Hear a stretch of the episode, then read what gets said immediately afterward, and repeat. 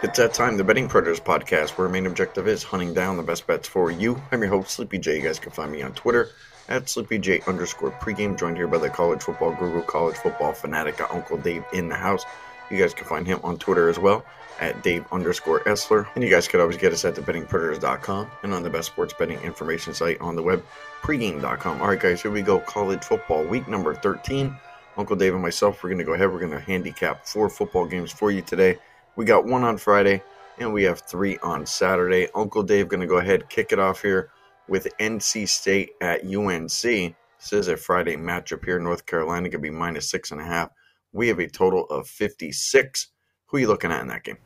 Yeah, I mean, this was a tough one, Sleepy. I mean, you know, both teams are going to a bowl, and, you know, honestly, got to look at this time of year five win teams that need that last win, but they're already both going to a bowl. And and North Carolina is playing Clemson for the ACC championship uh, after losing to Georgia Tech last week, and you know I think that puts them in a little bit of a tough spot.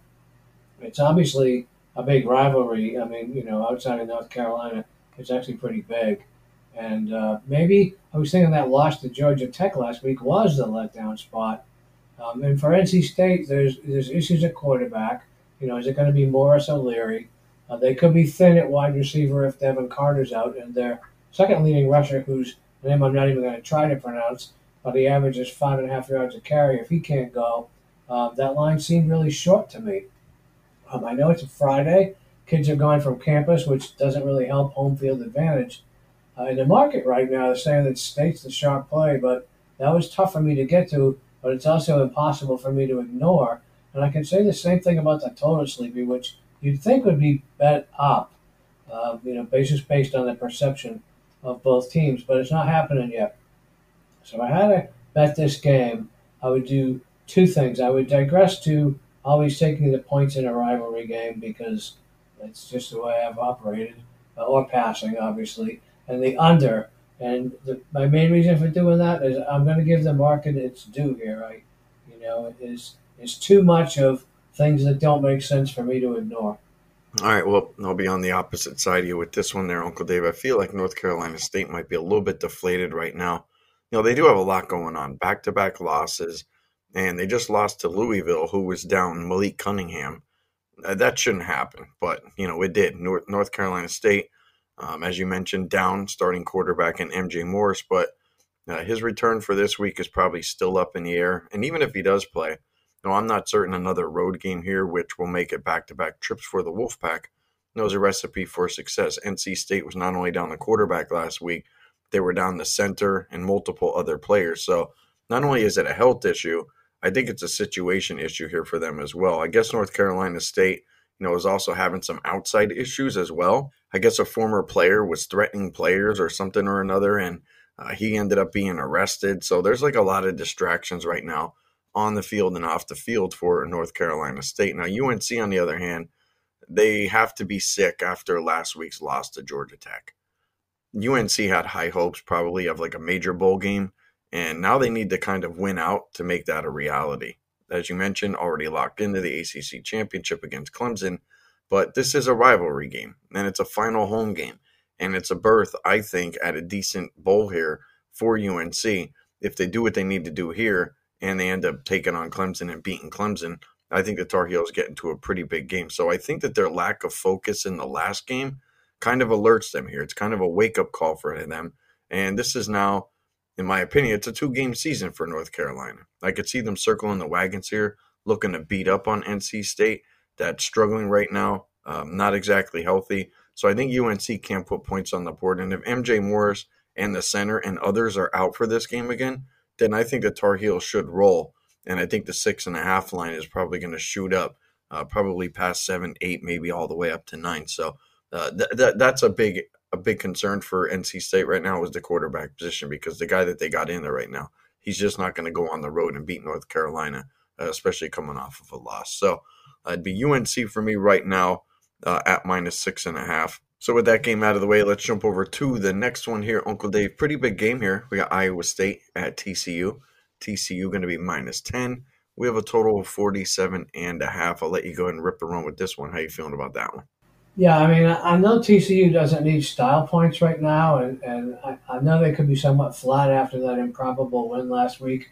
Um, but everyone seems to like uh, Iowa State. I mean, about 90% of the tickets on them, and the line's down to 10. So, you know, I think that could be the fact that they're only expecting 47 points to be scored. Mean, that's the total anyway.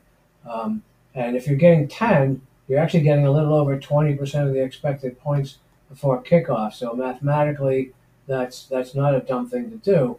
Um, I think it's all going to come down to whether uh, or not Iowa, Iowa State, excuse me, brings effort um, because they're not going to do a bowl game. But by the same token, um, the other losses haven't been blowouts. I mean, they haven't been getting hammered.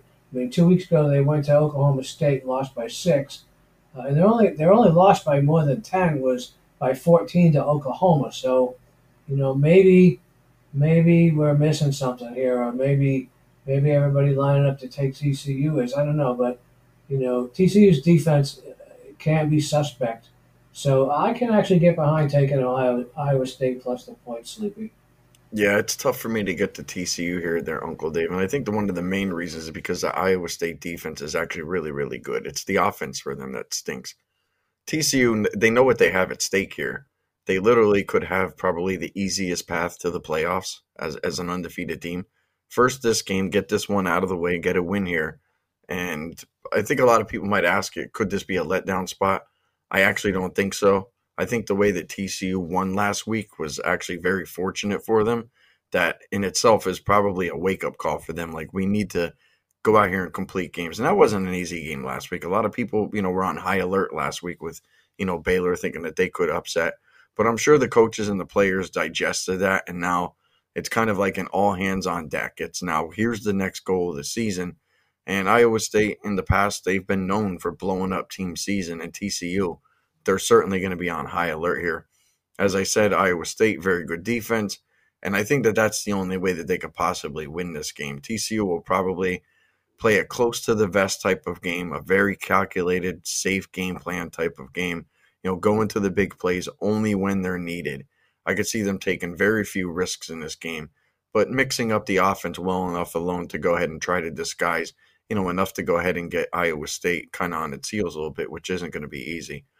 TCU defense, like you said, it hasn't shined. Um, it hasn't shined in many weeks, but I think that this is a week in, in which that it can. I actually see this game going under here, Uncle Dave. This total's at 47 and a half. It looks low. It's low for a reason.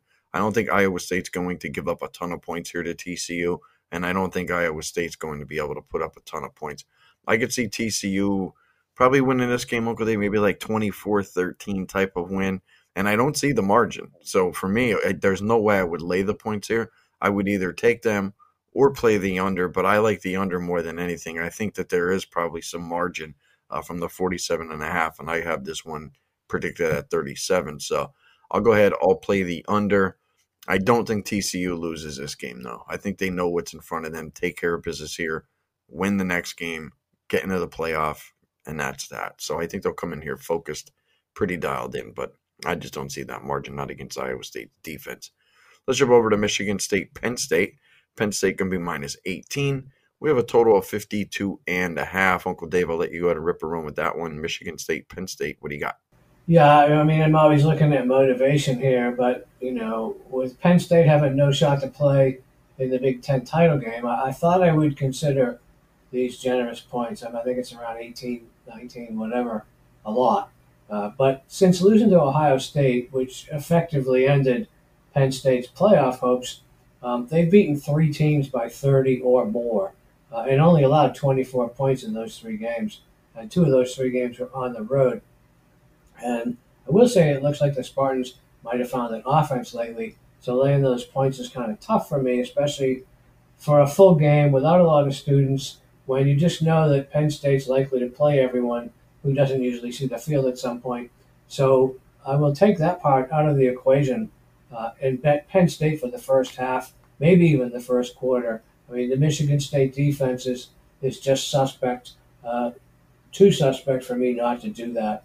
I think Penn State comes out and, and makes a statement, and uh, and I'm just gonna I'm gonna pretend the second half doesn't even happen here because you know in in these final games and senior days, um, guys that have seen three snaps are going to probably play out an entire quarter, especially in a game which Penn State figures to be ahead. So I really like them in the first half and the first quarter. That's an interesting way to look at it there, Uncle Dave. I don't I don't dislike that one. Penn State, they've looked pretty good in their last two games, and Michigan State's coming off of a loss.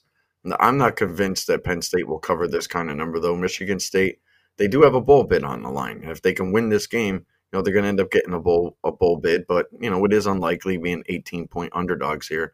You know catching a bowl bid for that team. Penn State, I think they could certainly take Sparty lightly, but this is always a battle. It's Michigan State, Penn State. It's not going to be an easy game for Penn State to just go and run these guys over. And Penn State might look good right now on paper, but they've beaten three bad teams in a row. But they came up way short against Michigan, way short against Ohio State. And I think Penn State, that there's a good chance that they might be looking at like a Gator Bowl appearance or something in that caliber of bowls. And it, to me, it seems like the Penn State season, it's basically already decided for them. And Michigan State, it's not. I feel like this probably could be a lack of focus game here for Penn State. You know, you already mentioned it, Uncle David. It's the final game of the year. You might end up with seniors playing. Penn State, if they know where they're going to end up going, like, all right, they might not know the exact bowl, but they know they're not playing in the Big Ten title. They know they're not going to the playoff. They kind of know where they're at right now. So I could, I could see a lack of a focus game for Penn State, and, and they've been known for you know pulling these type of games off where you know they should win by three touchdowns and they go out there and they win by six or they end up losing a game so i don't know for me it's penn state could play down to the competition here in michigan state you know that they could view this as like the the super bowl for themselves and if they get a win that they get into a bowl game so this is going to be a max effort here I'm, I'm quite convinced of that from michigan state the total doesn't interest me at all but taking sparty at plus 18 does so i'll go ahead i'll take michigan state here plus the 18 I think they actually give Penn State a run for their money in this game. I think Penn State comes in here uh, very loosely focused, and that's uh, that's going to be something that we might be talking about come Monday. Uh, so with that game out of the way, there, Uncle Dave, let's jump over to our final one here. This is going to be a pretty big game. We got Notre Dame at USC. USC minus five and a half. We have a total of sixty-five. I'll let you go first, there, Uncle Dave. Notre Dame, USC. What do you got? Yeah, this is funny. I mean, I actually expected a bigger number. Um, than what it is, and I was prepared to take Notre Dame, uh, even knowing that USC can use the style points. So then I see a six because I was figuring it might touch seven. And then I see all the tickets on the Irish, and the six is all disappearing fast. And yet, what, what's really striking is the total is going up. So let's let's let's move forward here. We know Notre Dame wants to run the ball. If we didn't know, they only throw the ball percentage wise more than 10 teams out of 130. So they want to run. And the USC defense is not elite against the run. So I think Notre Dame could have some success, which made me think the move to the over is incorrect, or at least the over isn't a bet I'm willing to make, especially knowing that the defense is, the, is really the strength of Notre Dame, who also sacked the quarterback on 9.5% of their dropbacks. So with all this, I can see why the pros are taking Notre Dame, uh, who's also playing with house money. Uh, by that I mean, okay, they're not going to a to a uh, to a playoff. Uh, they'll go to a big bowl game because they're Notre Dame. Uh, and Marshall is really just a distant memory. I mean, and we know this pressure on USC, and I know historically that Lincoln Riley Sooner teams often fell on their faces late in these games in, in the season. So if I could still get a six, and there's a few left, I would take Notre Dame, to be honest with you, Sleepy. I, I don't. I'm not sure that we're going to agree on that, but I'm not sure that's a bad thing because then we give our listeners a couple different perspectives. So uh, tell me why I'm wrong. All right. Well, you're right that you're wrong. I'm going to take USC here, there, Uncle Dave. I actually like them quite a bit here, and the reason for me is quite simple. Go back to last week. If you watched the USC versus UCLA game last week, the fact that USC won that game should have you a little bit worried here about Notre Dame. UCLA quarterback Dorian Thompson played probably about as good as a player could possibly play. As I watched that game, and I watched every single snap because I had USC. That was my premium play last week, and I gave that out on the podcast. I really liked USC last week, and watching that Dorian Thompson from UCLA, the quarterback, he brought back memories of like Vince Young against USC. And for the record, that was like the best I've ever seen a quarterback ever play in a football game, at least in a college football game. But Dorian Thompson was really good, nothing short of amazing. But you know, he was hurt in that game. He was he was just battling all game long. He did try to squeeze some throws in there that that you know ended up getting picked off, uh, you know, more than a few times. But the story to me was USC's quarterback and Caleb Williams. He's playing at a Heisman level right now. Notre Dame doesn't have that type of guy in Drew Pyne. Simply not enough offense in the passing game for Notre Dame to keep pace here with USC. And USC's rushing attack, you know, with Dye being out, people were a little bit worried about that. It looked fantastic last week against UCLA. USC looks legit and on offense with Caleb Williams. I think that they could actually compete with anyone. Notre Dame, not a bad team. I feel like they're an eight and three team that's going on the road to face USC with what I think, and I, we talked about this last week. I think there's a playoff berth on the line for this team, and that's scary if you want to go ahead and back the Irish.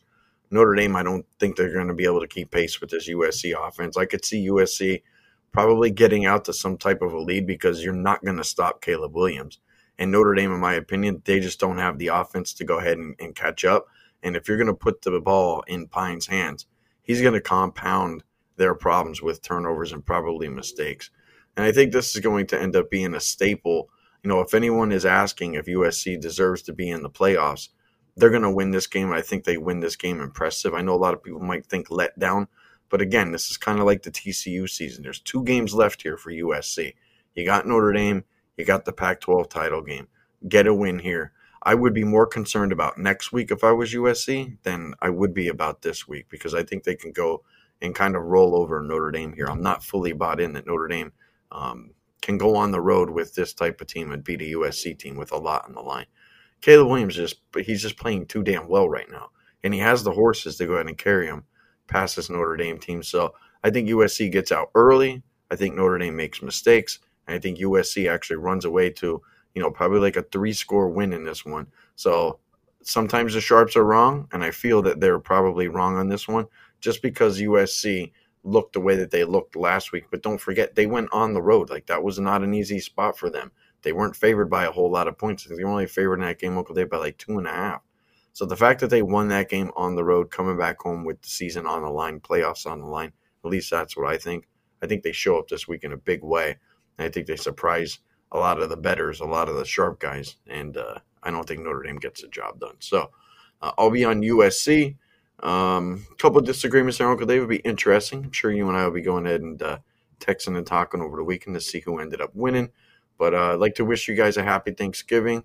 This will be the college football pod for the week. Uh, myself, Smooth, Dan, Steve, we'll go ahead. We'll do the NFL pod. So if you're listening to this now, be on the lookout for that stuff later on tonight and early tomorrow morning. But you guys know where to find Uncle Dave and I on Twitter at Dave underscore Essler at SleepyJ underscore pregame.